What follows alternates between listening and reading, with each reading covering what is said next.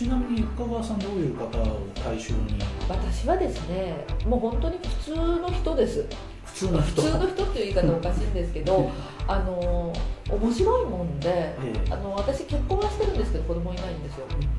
ものの見事に、まあ、お子さんいらっしゃる方とも出会いますけれども、子供のいない夫婦と出会うことがものすごく多いんですよ。不あ思議。ーなんかある種の引き寄せだと思うんですけど、そうですよね、はい、あとはあのやっぱり独身年齢はある程度高いんですけど独身の方。うんあの今あのおお一人様っていうんですか、あの旅館でも何でもそういう方用のありますよね、そういうのに近いところがい。やはり自然に集まって、集まってきます、うん。不思議ですね、はい、かそうそういう雰囲気があるんでしょうね。あの私ねあんまり引き寄せの法則引き寄せの法則っていう人よくいるんでちょっとちょっとどうかなとも思うんですけどでも確実にそれはあると思うんですよ。あの多分同じようなことをしてると惹かれるっていうのはありますよね。ありますよね。ななんかあの学生の不良っていうのはやっぱり不良が集まってくる 優秀な人は優秀な人が集まってくる、ありますもん。ねそれは近いところはあるなと思いますね、あとはやっぱりその人のになれない、うんあのその人の気持ちに近づけないとやっぱり売れないと思うんですよ、なんうん。でも。そうですね。うん。あの一番その前の仕事をしていた時に自分が大っ嫌いなものってやっぱりあるんですよ。売ってても。これこれ嫌って。こうこれは売っちゃいけないんじゃないか誰が買っていくのこんなのって、はいはいででもそれを見てああ素敵っていう人もいるわけですよ。あでもその人に対してセールストークってうまく出ないんですー 自分が嫌いだから。嫌いだからあいいいいですねみたいな。欲しければどうぞみたいな態度になっちゃったら売れるものも売れないと思うんです正直なんですね。すごい正直だと思います。なるほど、うん。でも私それは物を売る人間として絶対に正直でありたいと思うんですよ。あの自分がいいと思ったものはちゃんと力が入って売れますけれども、はい。口先だけで「お似合いですよ」とか「これいいですよ」って言ったら それはきっちり相手にも伝わって売れないと思うんですよ。あのあそうよく洋服屋さんって「あお似合いですよ」とか。何着ても言いますかも。絶対にそれは私は間違ってると思うんです。だから例えば自分が似合わないと思ったら似合わないとは言ってはいけない言葉なんですけど、ええ。ちょっと待ってください。で走っていってこれちょっと着てみてくださいって私が似合うと思ったものを持ってくるで比較してもらってどっちがいいですか？こういうのもありじゃないですか？って言えばな似合わないって言わなくても納得し気持ちはますよね伝わりますから、あー。まあその時に自分であの似合うと思えばどっち選んでもそれはその人ですからね、最終的にはその方なんですけれども、私が思ってもないことを口にするのはあ確かにおっしゃる通り。それは正直な方が。言っちゃいけないことですよね。でやめた方がいいっていうことをはっきり言うっていうのはあの今もそれはやっぱりきっちりあの保険でも何でもかんでも入っていただけばいいんではなくて例えばやっぱりあのテレビでどなたでも入れますみたいな。やってますよね。やってますよね。ちょっと最近問題になったところですよね。で別にそれが必要な方もいると思うんですけれども私は基本的にはあまり好きじゃないんですよ。あのとても割の悪い要はほ普通の保険に入れない人のための保険だからあすごく保険料が高い。払いが悪いじゃなくて保険料が高いからここまでの保険料を払うんだったら貯金すればいいじゃない。もっと別のものがありますよ、別の考え方をされた方がいいんじゃないかって自分が思ってるものに関してはやっぱりはっきりやめましょうって、はい、うん。なるそこで目先の自分の成績のことだけ考えたらその先へは絶対に伸びませんから。そうですよね。欲しいですよ。すっごい欲しいですけど。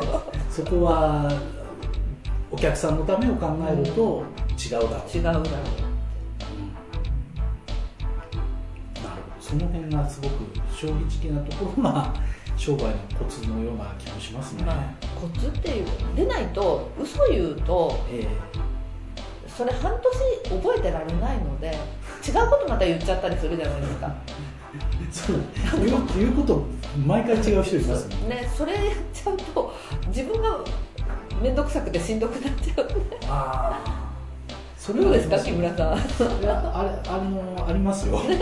あの昔パソコンショップ売ってた時にやっぱり在庫があるのはいい商品っていうふうにこう上司から言われるもんですから前回ということ違うじゃないだからそれを時々やっぱり思っちゃう時もあるわけですよ。在庫のこと頭かすめたり、はい、いろいろ思うことことは正直ありますけど本当にバレちゃいますからね。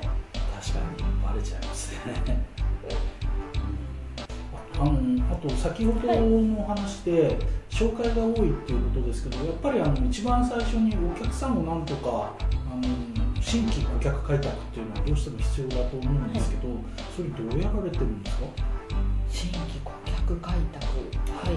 あのー、まあ、例えば、ええ、ああやって星さんのところでお会いした交流会交流会でお会いした方にまず一番最初にアプローチしたりしますよね、うん、ですとかあとはやっぱりあの本当につながっていってるんですよ あの人から人へという感じ、はい、だから例えばあのここはきっちり個室になってるんですけどこういう皆さんが使ってらっしゃるオフィスって意外とオープンのスペースがあったりして、話してると知ってる人が言うことを「どう?」とかって、え紹介してください」って言って。あでで名刺交換させていただいたりして。それはありますねだからそうそういうことの積み重ねですから、木村さんのいらしてるあの六本木ヒルズ、はいはい、あそこでも一回ちょっとお客様があそこにいるからって言った時にあそうなんですか？ちょっと待って知り合いいるからちょっと挨拶してくる。って私もじゃあついてきますって言って。あそうそれなんですよこれ。あのこの消しゴムのハンコの作家の方がそこで知り合ったの。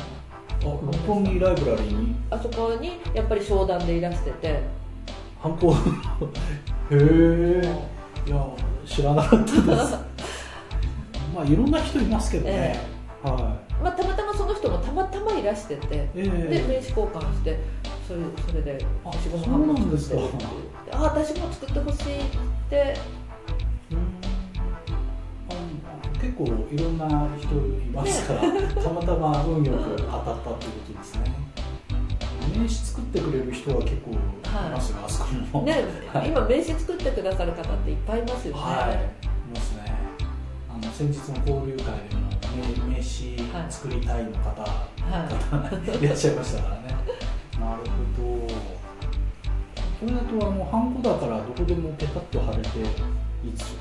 じゃああとあの日常的にはあの普段のお仕事ってどんなような例えば朝起きて会社行くのかとか行かないのかとか、はい、最後夜寝るまでっていうのをなんか普段の時とちょっと違う時って、あの毎月ここは忙しいからこういう普段と違うとかあると思うのでその辺を伺えるとそんなに難しいことしてなくて、ええ、朝基本的にはあの会社行くことよことにしてます。よほどのことがない限り。一旦は会社に。会社に行くようにしてます、はい、でないと私あのずるずるギリギリまで寝ちゃうんでまずそれをしましてであのあれです。まあなんや朝礼参加してであとはちょっと同僚と少し情報交換したり。はい情報交換して。したり。あと作んなきゃいけない書類があったら作って、はい、でそれが終わったらもうそ出ていくと。通通常の営業スタイルですよね、はい、あの普通の会社の。そうです、もうそれ崩しちゃうと本当にスタートがずれるぐずぐずになるともうあとダメになっちゃうと思って朝は必ず。訪問先って集中されます？よできるだけ集中させる努力はします。あそうですよね。でないともうもう電車の時間考えたりで、はい、こんなになっちゃうから。1日2軒しか回れないとかなんです、うん、なっちゃうとい。けないので、できれば集中させさせるように。な何件ぐらい回る日によって違います、うん、であとやっぱり人間の集中力ってそんなに続かないね。続きませんからもう3人も本当にびっちり仕事してあのアプローチから入っちゃったりするようなことをすると本当にわけわかんなくなっちゃうあってきますから。はい。あのもうそういう力入れなきゃいけないっていうのは2人ぐらいまでにしてます。なるほど。絞り込みが重要だっていうことっていうかそんなにお客さんいないのかもしれない。いえいえ